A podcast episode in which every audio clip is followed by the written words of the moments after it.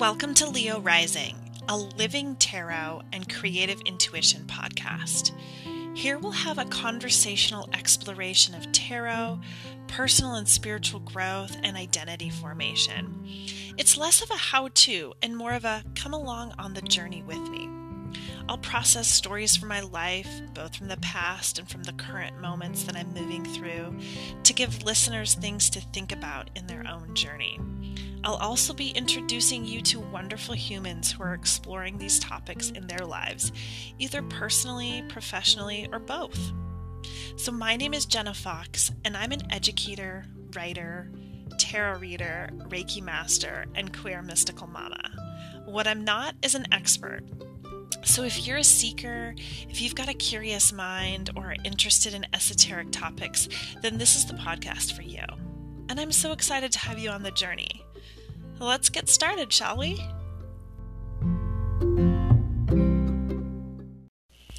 Y'all, I want you to imagine a working mom of two kids with a three legged dog recording a podcast in 2018 in her house in her red Hyundai Tucson, in her garage, in her bedroom with the shades drawn, at her friend's kitchen table, because this is what we're working with. So, in today's episode, there's going to be some background noise. I'm recording on a Sunday, and of course, my next door neighbor decided to use like a leaf blow or some type of crazy lawn equipment. My dog barks. I have to walk down the hall and open the door, and we lose internet connection because, of course, I don't know, are we going through a retrograde? Bear with me. I am a super amateur podcaster and I'm loving every second of it, but this is real life, y'all. On this week's episode, I talk with Jo Zarita, who is an empowerment and mindset coach specializing in helping women work through fear based limiting beliefs. Jo helps her clients catapult from broken to beaming, relight the fire within their soul, and teaches them the tools to create a life of their dreams through mindset work, accountability, compassion, and empowerment. She utilizes tarot and energy work in her sessions and is certified in crystal healing, Reiki, and holistic tarot. Jo has been featured in Love, Light, and Legacy magazine. She also teaches courses in tarot and shadow work.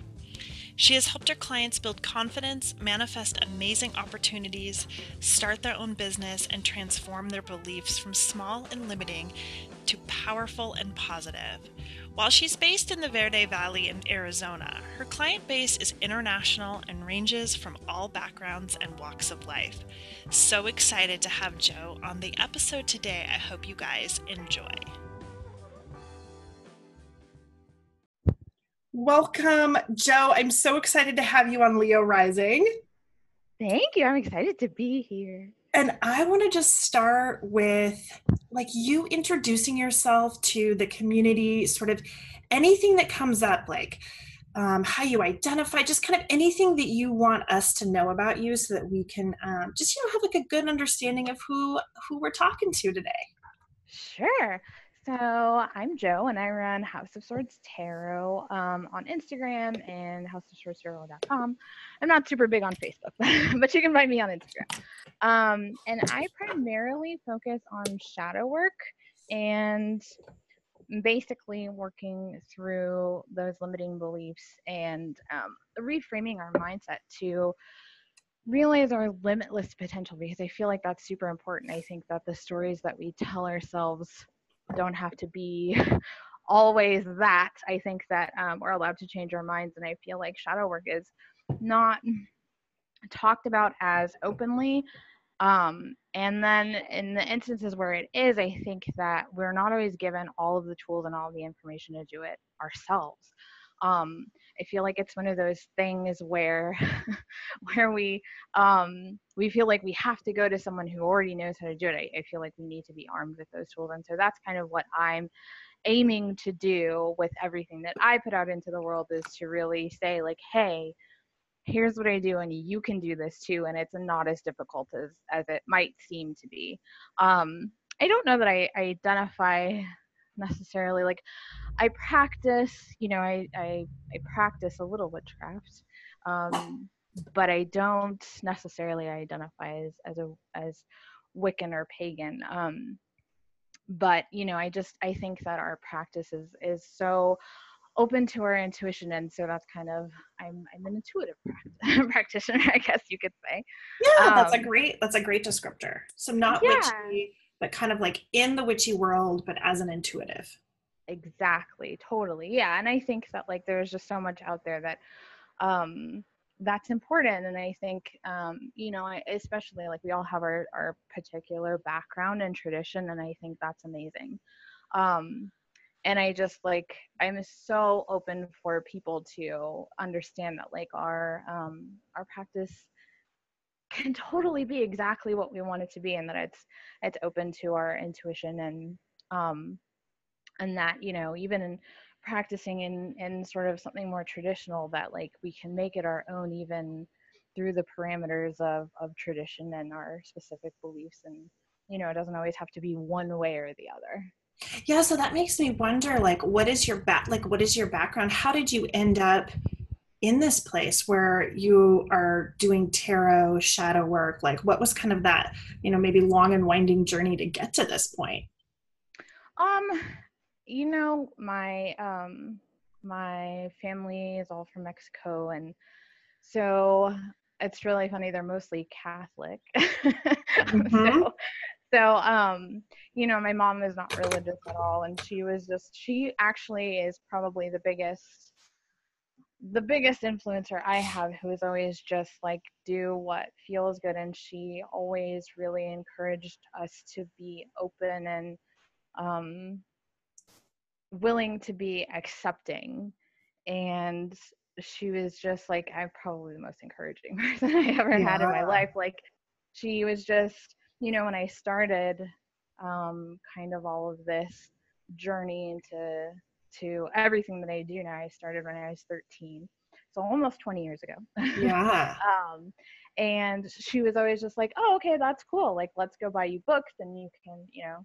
She was just very supportive of that always, and never really questioned it or, um, you know, made me feel like it was wrong. So is always just a little is encouraged to uh, be looking for different things and open to different things. And so um, I learned a lot from her looking back and I can really see it now as an adult, all of the things that uh, that she was teaching me so subtly that I didn't realize when I was a teenager, you know course, yeah. 2020. right. When we're teenagers, we have a hard time with any of that kind of adult wisdom and stuff. But it sounds like your mom, I mean, I'm going to actually, at, at some point, I want you to explain shadow work and like really dive deep into that. But it, from what it sounds like, it, your mom embraced like all the different aspects of you or at least like helped encourage you to bring them out and bring them to the table. Um, and it sounds like maybe that's like kind of a place that you know that what you're doing in the world is like letting people come to you and say like here like where is what are all those stories we're telling ourselves and what do we need to kind of dive in and explore? Yeah and um i mean it's so funny my mom is um always i always kind of looked at things and and i noticed like my mom doesn't stress out and like i'm exactly the opposite i stress about everything. So of course that's how it goes. Um and so i was always just like how does she do that? And so um she was always very very encouraging for for us to kind of explore like why we felt the way that we did and that it wasn't necessarily a bad thing that we felt the way that we did. And so i think that kind of jump started my journey into like really trying to and I didn't even know shadow work was like what it was called up until a couple of years ago, but I feel like right. it's something I've been doing my whole life.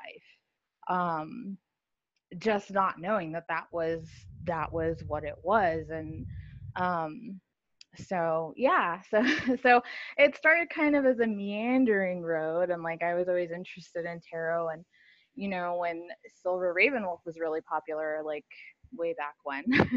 um, you know, my mom took me to like a book signing and she was just, you know, uh, always really into like helping us along and doing what we wanted to do. And I feel like, um, you know, that then jump started tarot. And so over time, I think it was back in 2015, that's really when I started actively doing what I do now, where I was like, okay, this is what I do, this is a thing, and I need to figure out like how exactly I can hone the skills to make what I do more effective.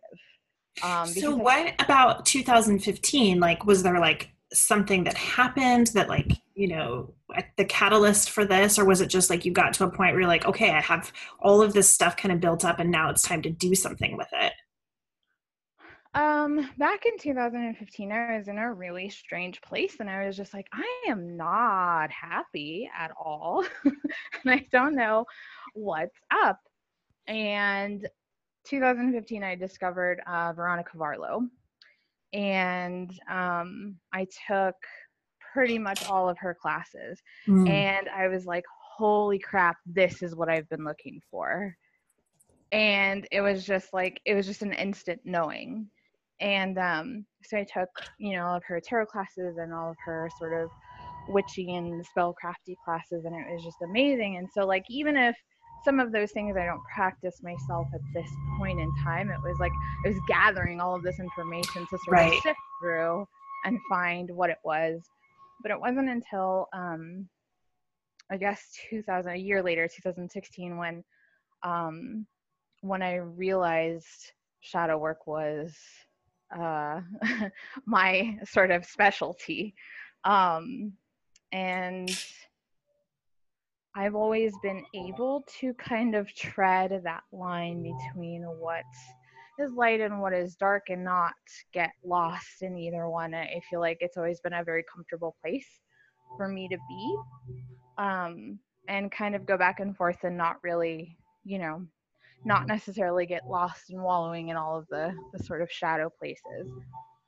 And um, yeah, so that was really how I kind of figured out, oh, this is what I do. It was just sort of a big cosmic accident yeah. in a way. it just kind of all like coalesced at the same time. You're like, okay, and now and this is this is what I'm doing now yeah and it was i don't even remember like what i was doing that i i was reading about shadow work and i was like what the hell is this and so um so i started reading more about it and i was like oh my gosh this is what i do and i didn't realize that that's what it was called so so let's talk shadow work then. Is there like a definition? Could you explain it to, you know, the listeners who may not be familiar with the term? Sure, and it's really funny because I always like imagine that everybody knows exactly what it is. um, so basically, um, what shadow work is is going into those old sort of fear-based limiting beliefs that we have, the trauma, the pain, the old stories that we have that hold us back in some way. And it's really going through all of that and healing it and then shifting our belief around it. So, mm-hmm. um, that's kind of in a, a tiny nutshell mm-hmm. the easiest way i can explain it um, what i help people do and that's like not an easy thing and especially from starting out like not knowing how to do that. I mean, like, how do you change your beliefs when you believe the same thing your whole life, you know? Right. How do you even and, identify what you believe? Yeah. And it's just kind of one of those things where it's just like, it's, it feels so daunting. Like, how, where do we start? How do we do this? Right. Right. So, are there some like tips that you have for people? Like, or should they just, I mean, of course, they should just like schedule sessions with you but if people are like interested in even thinking about like shadow work like where where do you even start like how do you work with beliefs if you don't even know what beliefs you necessarily have oh no did i lose you uh-oh can you hear me i can hear you yeah it looks like we had a connection problem it's probably me. We're having crazy storms over here, and our Wi-Fi keeps cutting off. Of well, course. you know what? Just how it works. Mm-hmm. Internet is a crazy magical place that isn't always, you know. It's like it's like we're talking about shadow work, it's kind of like maybe what the internet is, right? right. It totally is. it can be so good and so terrifying all at the same time. okay, so what I was asking was how how do you even or like what would be like a first step for somebody who's interested in shadow work but is like oh i don't know what to do where to even start. Should they come to you first? Should they do any like like exploration? Like what is that process like? So um, i'm all about empowering people. So um, so absolutely if if um, if you have questions totally totally you can come and ask me um, anything. I'm always available and and ready to talk about it. But um honestly and like i really i should probably write a blog about this because i haven't yet. Um but the first step honestly i think um is to and i know people don't like to do this but um journal.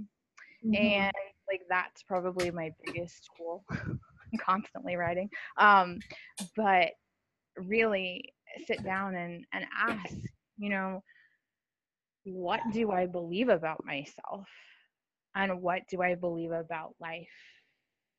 And um don't I, I always say like don't overwhelm yourself with like all of the things all at once.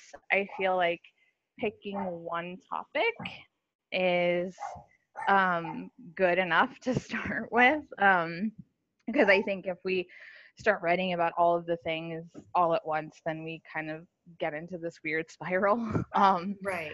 So well, yeah, it can just, feel hard. I think if you if you know if you start thinking about stuff that you maybe haven't thought about, and then all of a sudden it's like and this and then this and then this, and it's like flooding in. It's like how do you how do you like turn the tap on just a little bit to start mm-hmm. exploring? so I would say pick one area. So okay. if it's money, if it's your self worth, if it's love, um, if it's your relationships, if it's your career, um, or your you know relationship to money, um, pick one thing to start with, and then start asking, okay, what do I believe about this?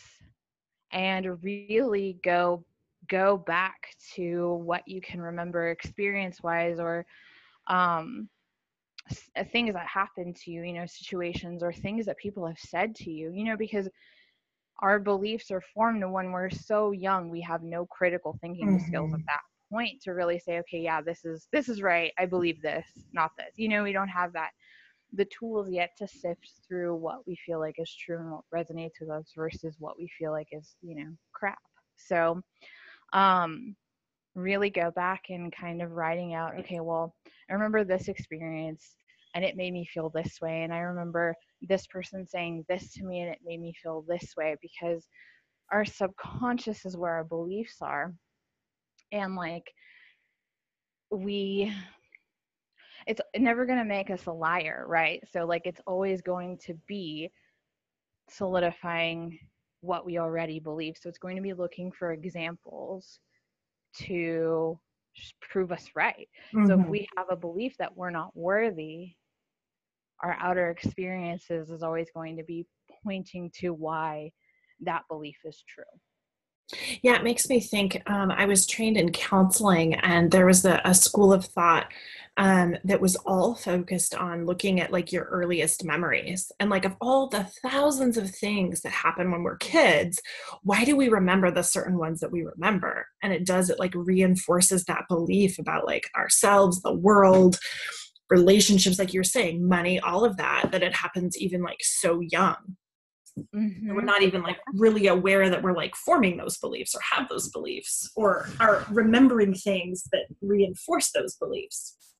Yeah, like we don't even realize that it's impacting us the way that it does until we sit and think, oh, yeah, I totally remember that and I have no idea why. But apparently, it, you know, shapes how I believe now. You know, if your parents are always fighting about money then that you're always going to believe like money is a struggle and it's mm-hmm. you know hard um so you know i think that's important to go through and and really because when we get to the root of the problem um, or the belief, it's you know we can see it a little bit more clearly and i i feel like it's sort of like you know when you go out into like your garden and you're pulling weeds like if you just pull the top off right like you're not going to keep the weed from growing right because Right. you didn't pull up that root system and so i think that when we go back and we look at those moments um, or those instances those things that that we feel that we remember that we are like even if we don't know why we remember them to just get it out um that weeding is it's such a good metaphor. Yeah because i hadn't really thought about that. I mean and even just like actual weeding there's times where i'm like you know i just want it to look nice. I don't really want to do the work. So i just Yeah. dandelion like tops off and i'm like look you can't tell. And it's like oh they'll be back. They'll be back. Exactly. And i think that but it's we, such hot and sweaty work joe to have to like actually dig out the roots. I know it is. It totally is. It's it's uh you know, we get it's messy and we get dirty and I think we're really avoidant of that. And I understand. Like I I've been in that that that situation too where I'm like, "Oh no, that's cool. Thanks though." I don't really want to get my hands dirty today. Um but i think Right. that's that's why it's great that that you exist in the world or like people who are working to do this type of work is because you know how much more fun is it to like weed the garden with somebody else who's out there being hot and sweaty with you or sharing that space you know like yep. just, you don't have to feel so alone doing it Yeah, exactly. And I think that's really kind of in part why we tend to avoid it is because it's like, well, man, I don't really want to do this by myself. And I don't really know where to start. And am I doing it right? you know? Yeah. Um and I think sometimes we feel like putting a band-aid on something is is just a little bit, you know, we want a quick fix. And that's cool, you know, I mean, in the society we live in, that's just like what we're all looking for because we're all so busy and we don't have time and or we don't you know make time or whatever you know and and it's probably the very last thing on all of our to-do lists obviously is to kind Right. of look back at all of that stuff um but here is what i always say to my clients about shadow work. It's not really about focusing on well how hard is this going to be? and oh but i'm going to feel bad. Think of the transformation Right. and the change you're going to be able to make when you do the work. I mean for me that's like the outcome is exactly worth all of the work that goes into it. So, do you have any like personal or sort of maybe um like not you? I would never want you to use like specific client experiences without their consent, but like, do you have any like concrete examples? I guess of like some of the transformations that can happen when you do this kind of shadow work. Absolutely. So I have a client who is, I'll give you a couple of examples, I suppose, a couple of different ways. So I have a client who's super open. She's like willing to do the work. She's like, yeah, I want, I want to see this transformation because I'm really tired of where I'm at. I'm tired of these things happening over and over and over to me. Like, tell me how, show me how, like, and I will do it and we've been working together for two months and when we started she was um, you know everything was happening to her and how could these people be that way or how could they treat her that way? And um, now when we just had a conversation yesterday she called me and she just said you're so right like i can't believe in the past two months my life has changed so much. I i see the value in myself Mm. and that I am in control of myself and and not anybody else. And what other people want to do is their choice, and it doesn't have to be a personal attack on me, and it doesn't have to mean anything to me if I don't want it to. And like I get to choose how my life goes and create my reality through those choices. That is so beautiful. And two months. I mean, I think when you're in like a struggle or working through something, two months can feel like forever. I'm currently home with my kids on summer break and sometimes two days can feel like forever you know? But like when you look back like two months is like such a drop in the bucket as far as like your life. Mm-hmm. Definitely. And you know on the other side of that coin i have you know another client who he's really resistant to the change. And it's just coming around a little bit slower and there's like it's a little bit at a time and a little bit at a time and a little bit at a time. And you know some people are just not ready you know? Mm-hmm. and it's really funny because we he and i just had a conversation a couple weeks ago and he was saying oh yeah you know so like i've been able to pinpoint these things. And we were kind of talking and he was just like oh I see I'm I'm able to pinpoint the problem, but I'm not taking action to change. Mm-hmm. There's a gap. There's a gap there. Yeah. Mm-hmm. And I think that's the biggest thing, really, is that like we can. It's super easy to identify a problem, right? And it's not as easy to troubleshoot that problem. you know, if we're not ready to like take action on it, um, then we're not ready, and that's you know it's okay to be there. It's super okay to be there um not ready. And you know i get that. And it's really sort of i think daunting to us all to to be like oh i have to spearhead my own change. I don't know how. Or like what's going to happen? And we you know we have that like fear come up and that doubt. And really like what i what i aim to do is help my clients deal with that and give them or show them the tools to get around that fear and that doubt and really stop in those those moments when they feel that and say like okay well wait a minute is this true is this like a hundred percent fact this doubt and this fear that i'm feeling and by the way, the answer is always no. Right. and um and look, then, you guys, that she just saved you like thousands of dollars. You got that little like gold coin there. You're like, yep, there we go, empowerment. The answer is no. It's not the always 100 percent fact. Yep. It's not. Boom. And mm-hmm, yep, there you go. Like, I mean, life should be totally easy now. Joe with the truth bombs today. and but it's true it's not i mean there's nothing there's no like ancient scroll that says this is all you get and right. this is what's true for you you know and i think that's how we feel sometimes but there's some you know i think there's a curriculum or a foundation of the lessons we're meant to learn but i think that the pathways to get there are you know numerous. Like i mm, mean there's just there's an infinite amount of ways we can learn something. And so to say that you know this way is the the ultimate truth no. There's so it's like saying like there's only one way to tie your shoes or there's only you know one restaurant to choose to eat from or like only one outfit that you wear like no no no no no there's, there's so much out there.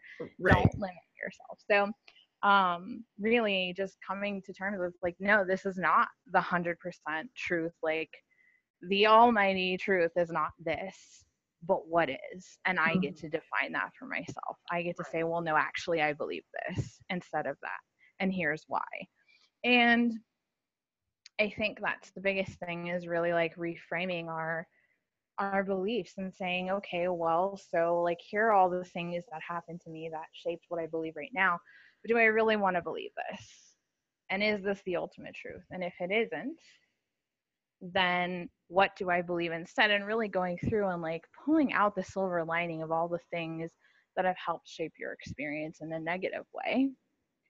Um, or a way that limits you or what you feel like you can do and your potential or your worth and saying okay well yeah this this thing happened to me and it sucked but this is what i learned from it and this has helped me grow so much over time and really just shifting your mindset about like this negative experience and turning it into a positive one? Do you think that shadow work is ever done? Do or do we just have to keep like continuing to look at the shadows? Are there different shadows like aspects or do we ever kind of like reach a point where we're like oh i'm good. I've like healed all of the programming from childhood and all the negative experiences I don't think we're ever done, honestly. I think mm-hmm. we're always a work in progress. Um, the work is never done, but it gets easier over time. It gets mm-hmm. faster over time. So what may have in the beginning taken you three hours to get through, maybe now it only takes you five seconds. Right. And I think that really in doing the work, you grow so much confidence and so much trust in yourself. And like that is so important because it, we, you know, when we trust ourselves like that and we know like hey this is the right decision for me then we can move through life without that that doubt and that second guessing ourselves and oh well is this the right thing? And like the the truth is like there is no right choice there is no wrong choice it's just the choice that you make. Mm-hmm. and that's just where you're supposed to be. And like you can change your mind at any given point in time. Um, you're not bound to that choice forever. I love that. And even going back to sort of your weeding metaphor, it's like, you know, there's a, an ounce of prevention. Like if I start noticing in my garden that like weeds are starting to pop up, I could probably, if I become a skilled gardener at it, not wait not wait till the dandelion roots are like so deeply embedded and entrenched it's like mm, maybe i could just you know pull it out now when it's itty bitty yeah. and and that's really a good point as well and i think that when you learn how to do the work and sort of what your triggers are um noticing it is really the key the sort of key factor. And it, you know, I mean, like we're all human. There are times that something is going to trigger us that we're just like, oh man, and then we're in a bad mood all day. Mm-hmm. But really, as soon as you notice it and you're like, ah, I'm thinking that thought again. Thanks, brain, for reminding me, but actually, I choose to think this instead for right now. and kind of breaking the momentum of that cycle and that downward spiral is like the most important thing um, in a lot of ways because we don't continue down the spiral when we break that momentum. Mm-hmm. And then we can mm-hmm. just kind of reach up for the next rung on the ladder to go up instead of down. and um, it was sort of funny. I was having this conversation with my boyfriend this morning, and he was just like, you know, you always reach for the solution so quickly. And like, you sometimes just like I feel like you don't give enough time to the mourning or grieving period. Mm. And I was like, very interesting that you say that. And so I started thinking about it. And I was like, yeah, you know, if I give myself longer than five minutes to be upset about something, I stay in that space. So for me, five minutes is like long enough, done. We're going to move on to what's going to get me out of that place.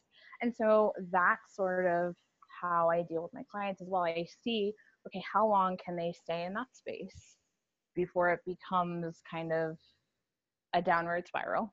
Right. and then let's move out of it. Let's start to move up. Um, let's get into a more positive space. And I feel, I mean, there's there's 1 million percent give the time that you need to honor the thing whether it's grief or you know or loss or whatever. Mm-hmm. um, give it the time that it it needs but don't live there. Right. Don't wallow in it you know? Right.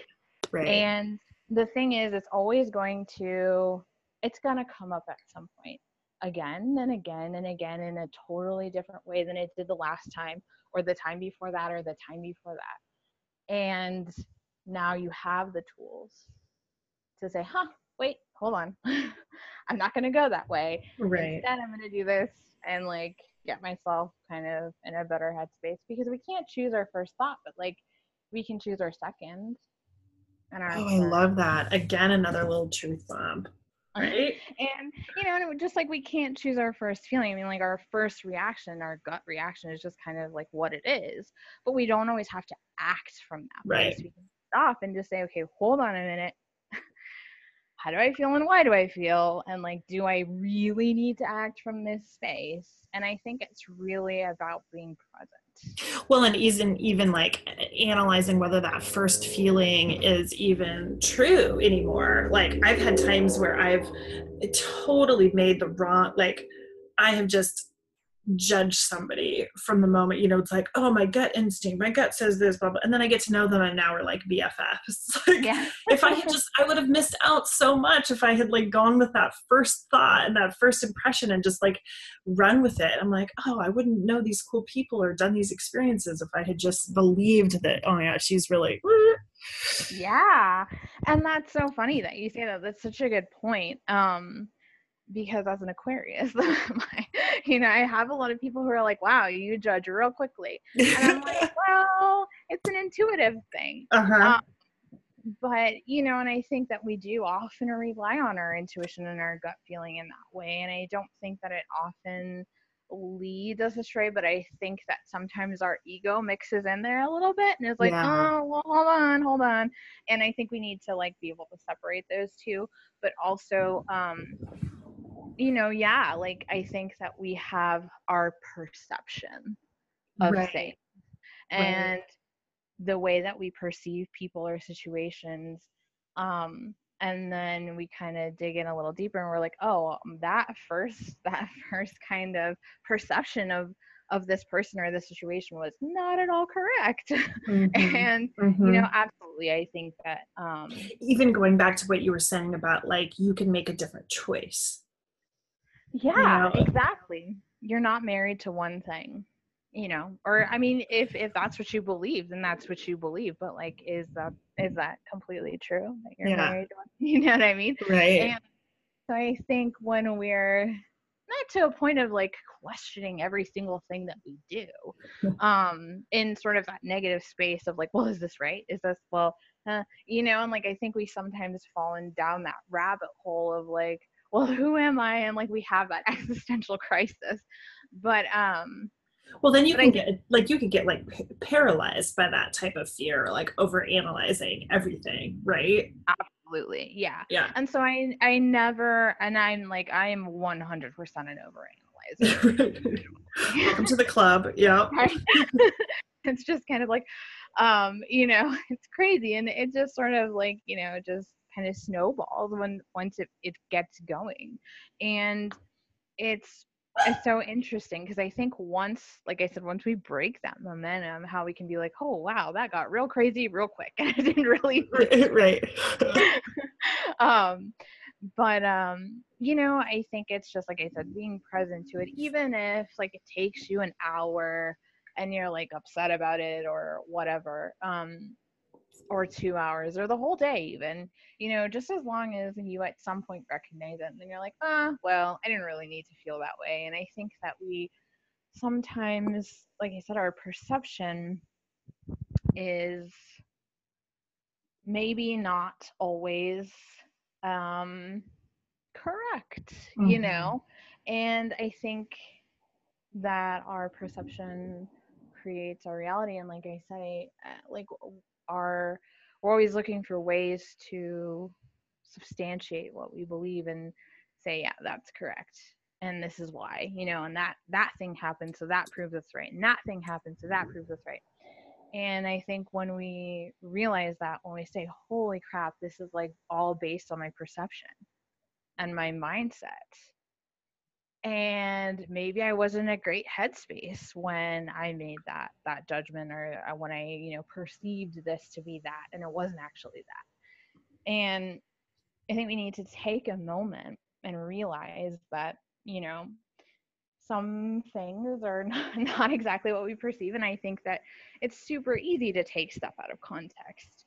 And you know because we're putting our perception on things that people do or say every day. Right. Right. And maybe we don't have to take it so personally, you know, or let it be personal. It can, you know, roll right off our shoulders if we really want it to.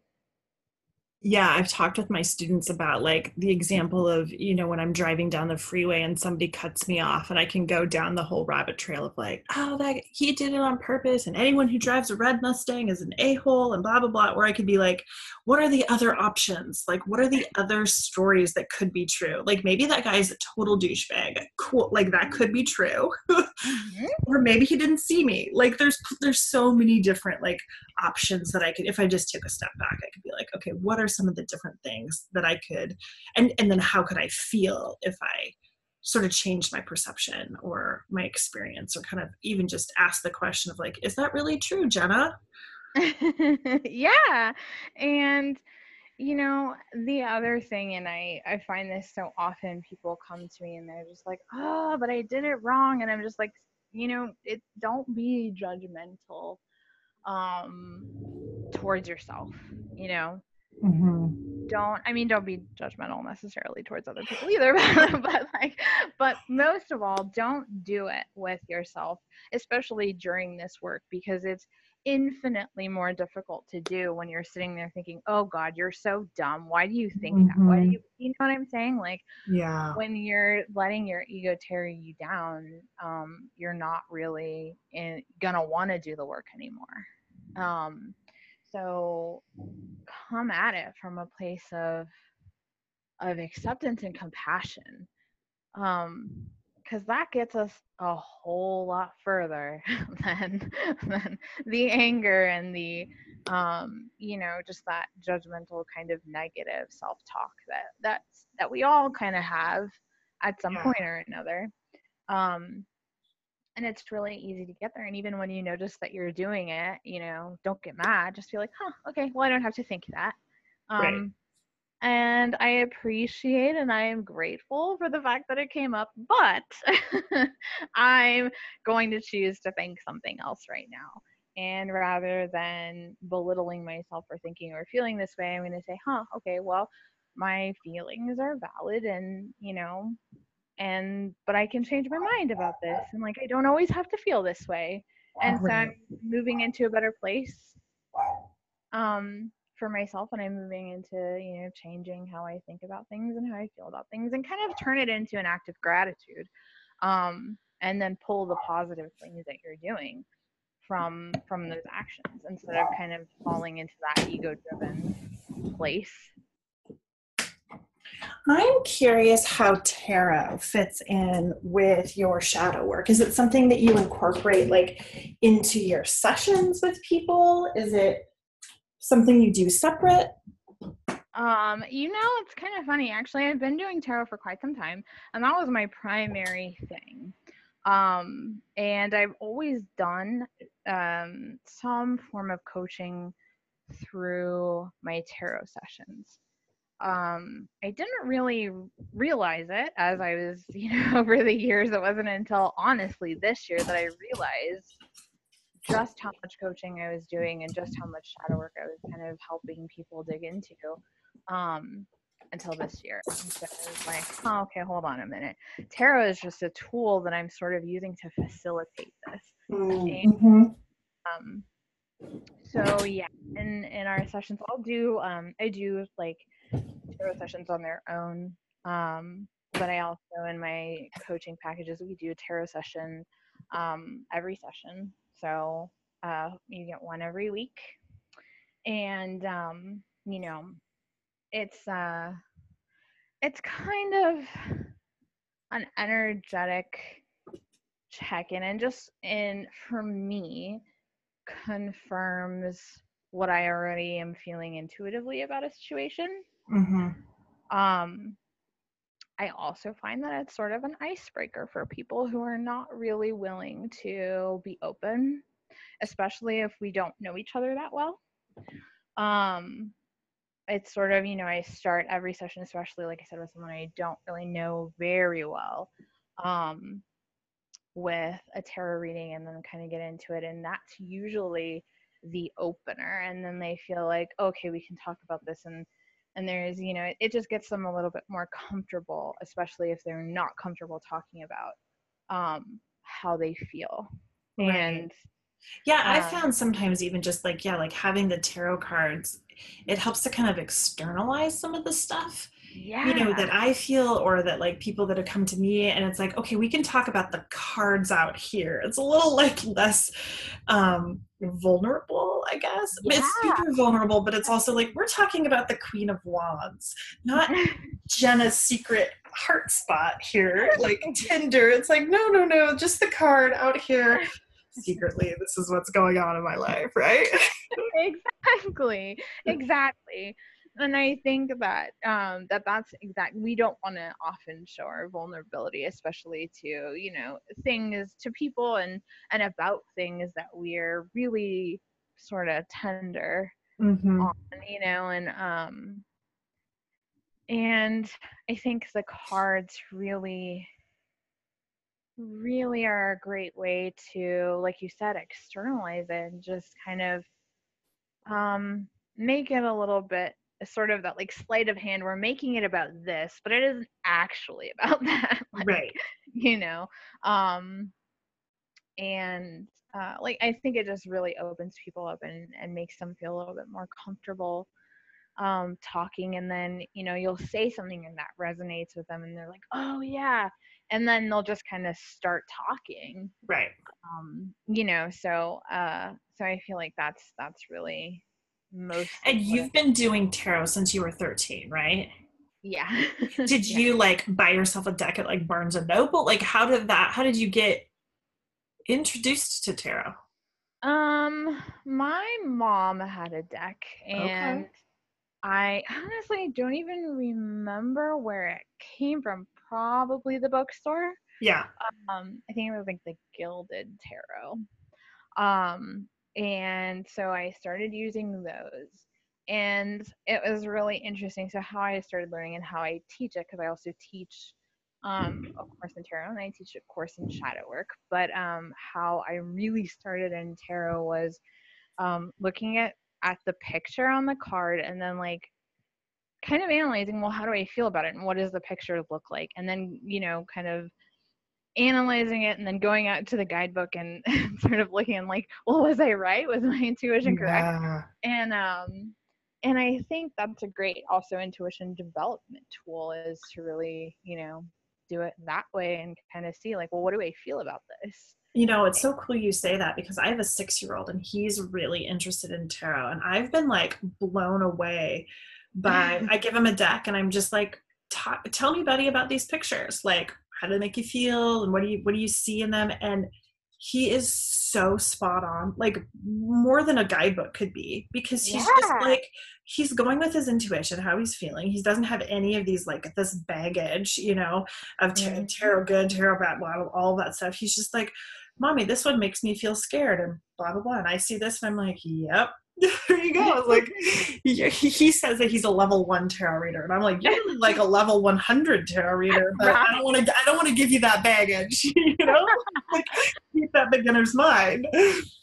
and that's like such a uh, that's so amazing like i think that's so smart and honestly i think when we go into things with that mindset like a kid would do it we see things so differently versus putting all of our own weird stuff on top of it when we can go into something with an op- fully and completely open mind like no judgment just this is what i'm going to do let's see what happens um it's just kind of like magic can happen Right. and it was really interesting because I was listening to your last podcast on creative intuition and and finding it in the spaces in between. And I think that like it's funny. I've been thinking about kind of how we go through our routine and our day and sort of the mundane stuff, um, and how we can make it magical Mhm, by mhm. infusing that energy into whatever it is that we're doing like um i was so funny it was so funny someone asked me well like how did you build your intuition and i was like you know i use my intuition every single day and dumb stuff that you probably wouldn't use your intuition in like when i cook or Mm, when I mhm. drive, like if I get the feeling like, oh, I could go straight and that's going to get me to where I need to be way faster. But if I get the intuitive nudge to turn left, you better believe I'm turning left. I don't care why. and once we start allowing ourselves to really listen to that, not questioning why, then we're more able like it's another trust building exercise for ourselves you know and another way to just build our intuition and make it that much more um audible than our ego you know Yeah, like it doesn't have to be intense, huge mountaintop experiences in order to be intuition. It can be that like listening quietly, like like what you're saying, like those little nudges, and then going with it and following Yeah. those nudges where it's like maybe not someone shouting with like a loudspeaker at you, like, Joe, turn left now. It's just like, right hmm, okay, I'm gonna do this little quiet voice. yeah exactly and i think that sometimes we feel like it needs to be this like deep profound thing Right. and it doesn't always have to be i mean it could be just as small as doing something different you know and changing up that routine and well if i did it this way like oh it's a little bit more fun or it's a little bit easier and i didn't realize but i got that nudge and i followed it and you know now i know cool Right. because I feel like we're being guided all the time. I think we just have to learn to hear it and not only hear it, but follow the guidance that we receive. Because we can have all the information in front of us, but if we don't follow it, then what's the point of it? You know, it's like having instructions and just kind of looking at them and then not following them. Um, and it's, I mean, it's just kind of about allowing yourself to to realize that there are no wrong choices Yeah. I love that.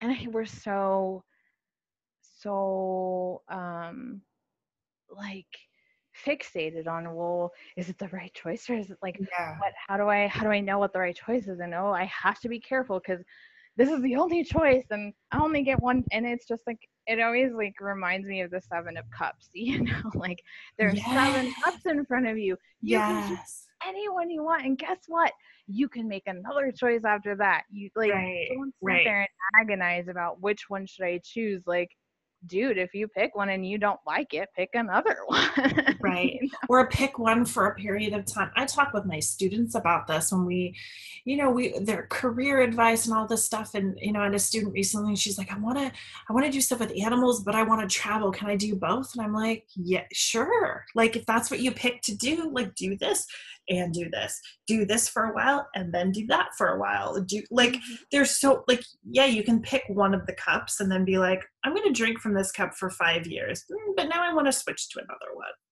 or yeah just take a sip of all of them right now. You know?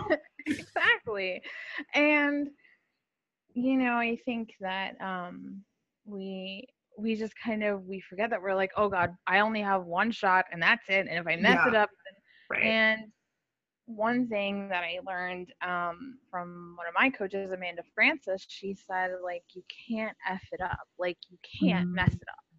It's like it's it's impossible. You can always choose something different. So like when we take that idea that if we choose the wrong thing it's going to mess everything up out of the equation right. look at all the options you have Right. Where do you think that belief? Because I would imagine that a lot of people have that idea. I mean, it resonates with me. I'm, I'm starting to like mentally think about like, okay, where do I have that belief?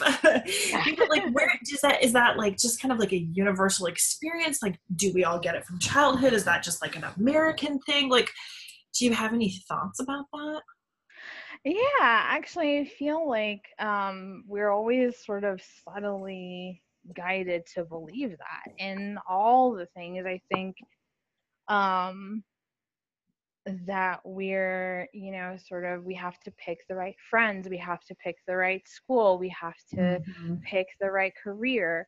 Um, and I feel like we're sort of kind of all, all the time slowly told that if we don't make the right choice, it's the only one. And if we don't make the right one, we're not going to be happy. Or you know this is going to happen or that's going to happen and it's just sort of like well hold on a minute but why? Right. why is that? Do- it does it have to be that way? No it doesn't. Right right. And who And- says that it would have to even be that way? Like exactly. Right. Says who?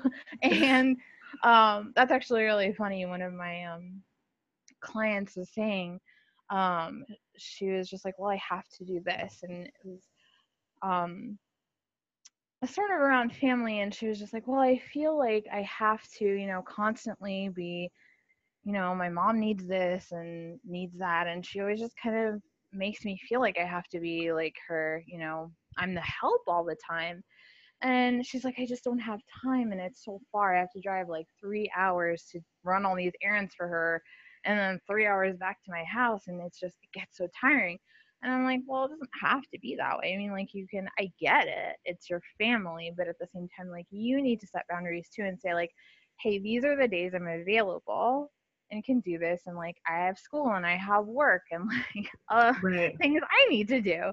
So here are the days I'm available, and I can do anything you need me to do on these days, but like on these days only, um, or whatever, you know.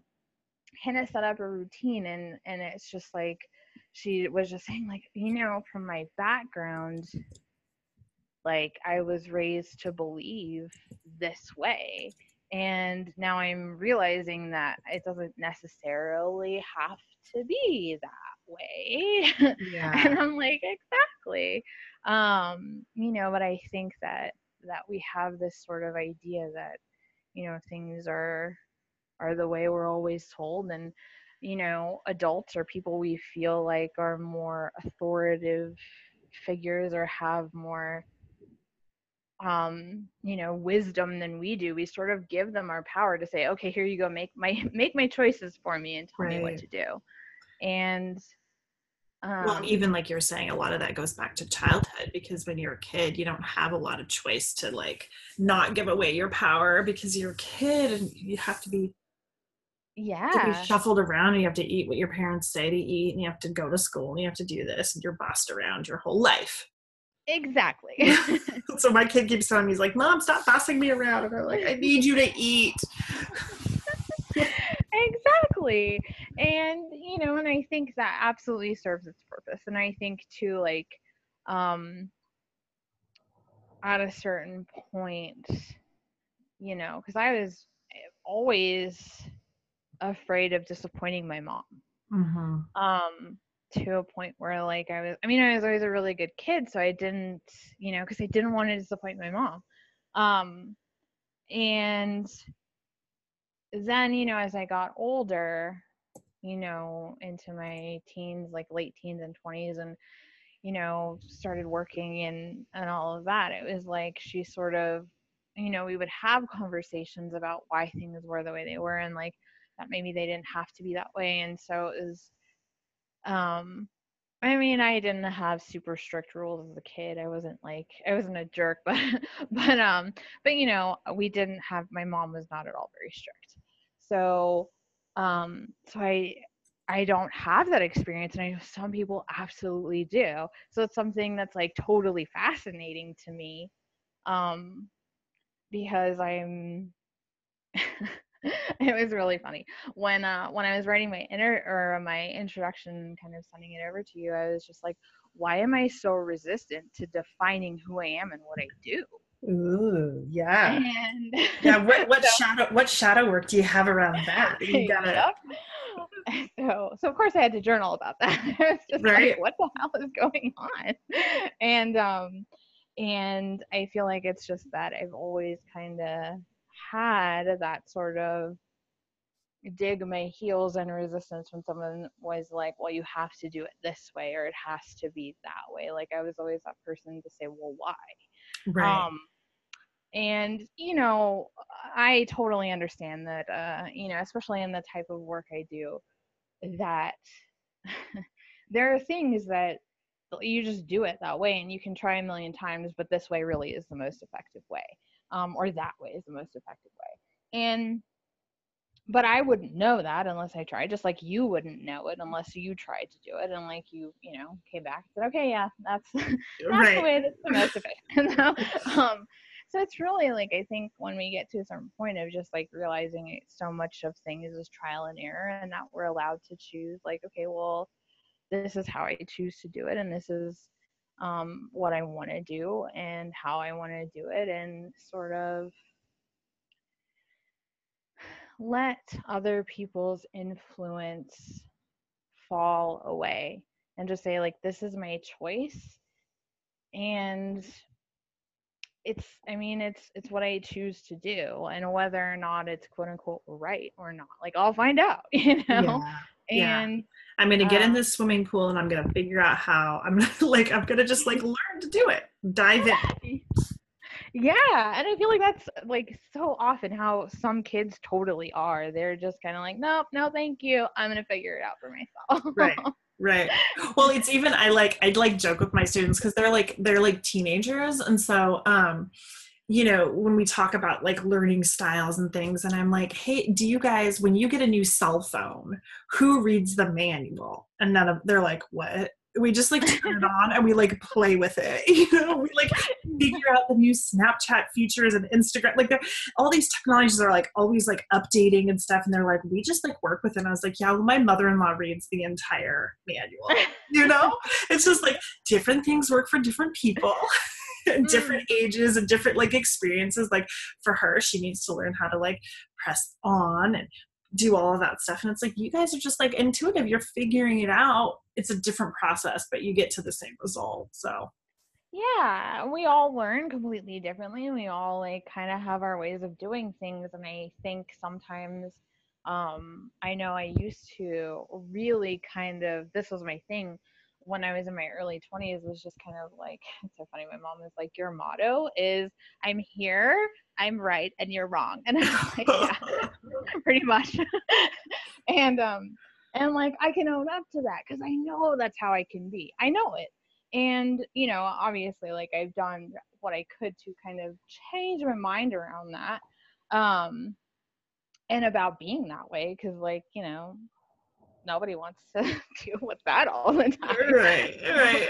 Um, so but it's true you know i think sometimes we're just like oh just do it this way. This is Right. easy. And we have that sort of like we we know um and like our way is the right way and that stubbornness. And um and i think that when we sort of i mean it's it's sort of a good thing and a bad thing. When, when we use it on ourselves it's an amazing thing um versus when we try and sort of push that off onto other people. Um but uh you know i think we just we all learn so differently and i think that if we all just kind of adopted and it's difficult but adopted a little bit more patience and compassion towards other people who are not us Mhm. and aren't going to do things the way we do things and it's not up to us to control that like it's a hundred million percent out of our control all we can control is what we think and feel in our actions and so if we just kind of like let that go and just like focus on what we can control, I think life would be so much easier for us all. but it's hard to let that control go. It's super hard. Um, you know, because I think we all kind of we want to control as much as we can. And sometimes we just have to we just have to let it go. And that's okay. You know, we don't always have to know how. I think as long as we know what, yeah then that's really all all we're really obligated to know. Um and especially in our ourselves, like if we know the what and the why, the how is really not important at all. Right right i like that So, you know, because then I think when we focus on how, well, how is it going to happen? And how is this going to turn out? I'm like, well, what's going to happen if I do that? I think when we focus on that how and like that need to know where this is going to come from, how that's going to happen, then um, we make things so much more complicated. It doesn't matter how. Like, really, your focus should be on on the what and the why, and like not how you get there because you're going to get there right like that's that's what you want like you want to get to the outcome or the goal or whatever so like Mhm, does it really mhm. matter how Right. just Right.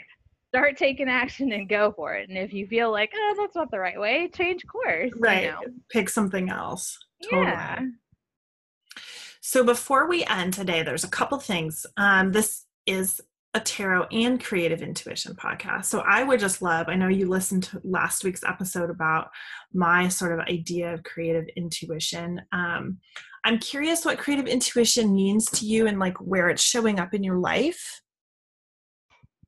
Right. So I think um, it shows up for me most of all when I least expect it. Ooh, yeah. Um, when I'm in the shower or when I'm like typing up a report or whatever it is that I'm doing, I think it, it most often comes when I when I'm relaxed and sort of letting my mind wander a little bit versus Mhm. like actively sort of laser focused on something. Um and kind of like you were saying in those spaces in between and like doing those things, you know, whether it's like watching a movie and someone says something that you're like, oh, holy crap. And you kind of like build on that. And I think like um it's interesting uh to sort of notice where things come up, you know, when I'm driving or Mhm, when you mhm. know when i'm just like when i'm vacuuming um and i think it means most or I, I i suppose i would define it for myself as um huh now that i've started to say that i don't know how i would define it for myself. Um i guess it's almost i i feel like it goes hand in hand with inspired action. I think that when we're actively looking for something, for an answer, for the solution, and where, like I said, we have that sort of tunnel vision, laser focus, we miss so much. Uh-huh. Yeah. That, like, when we're just taking the action and, like, just moving and open to receiving the creative intuition, open to receiving the inspired action, it can come. And it's like, because we're not forcing it. Yeah, you're not trying so hard. yeah, it's just like Yeah. open and we're like, okay, I am ready to receive. And then, you know, kind of go off, do your thing, and then receive um, rather than force. And and it was funny because I was sitting and I was like, how am I going to answer that question? I was thinking about it yesterday. and um and I just was like, well, like every time like I hear creative intuition, like I just automatically align it with inspired action. It just feels like it's this sort of organic thing that comes from whatever it is you're doing. I mean, because really anything that we do could be considered creative from our driving to our cooking to our the way we clean Right. our house. Right. Right. So, um, you know, I think just like that movement, um, like our physical movement is just sort of like I, I think that it fuels that, and we sort of can be open to receiving those intuitive nudges when we're doing whatever it is that we're doing. Oh, that's so beautiful. Well, Joe, this has been amazing. And I want to give you the opportunity to kind of let people know. Um, I know we briefly mentioned at the beginning, but just to let them know, like, how they can book sessions with you, um, how they can like get, get a hold of you, follow you. Like, I know you said no Facebook really, but um, like, yeah, email, website, Instagram, all of that good stuff. How can they get in touch? Sure. So um, you can email me, of course, House of Swords Tarot at gmail.com.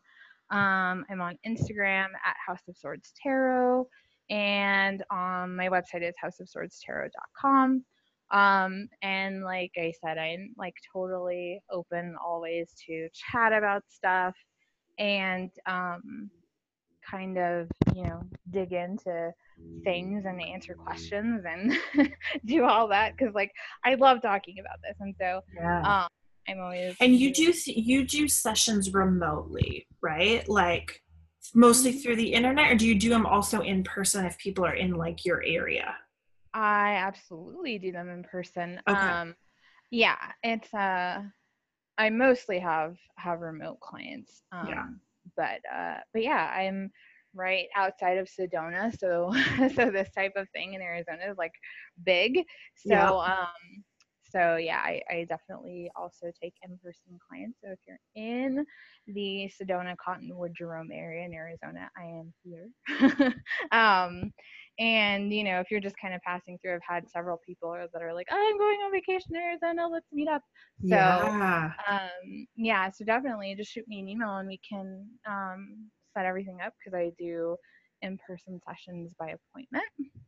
So awesome um, yeah, so Is there anything that you feel like you wanted to cover or talk about that you didn't get a chance to kind of like mention? Uh, I think that I, in some kind of roundabout way, everything I, I know I went off on a whole bunch awesome. of tangents, but yeah. no, I love the tangents, right? I mean, I feel like that is it's just like a beautiful metaphor for how life actually is. It's just like a rambling, wandering conversation that loops and swirls and, you know, this is just the beginning, right? Like we can continue this conversation again in the future and people can have their own conversations with you when they sign up for services and follow you on Instagram. Definitely. Love it. Well, Joe, thanks for taking time out of your day to talk with me, and I uh, I look forward to like you know following up and you know doing this again maybe in the future. Definitely. Thank you so much, Jen. It was super fun chatting with you. Yeah. All right. Well, you have a great rest of your day. Thanks, hon. You too. Okay. Bye. right, Bye.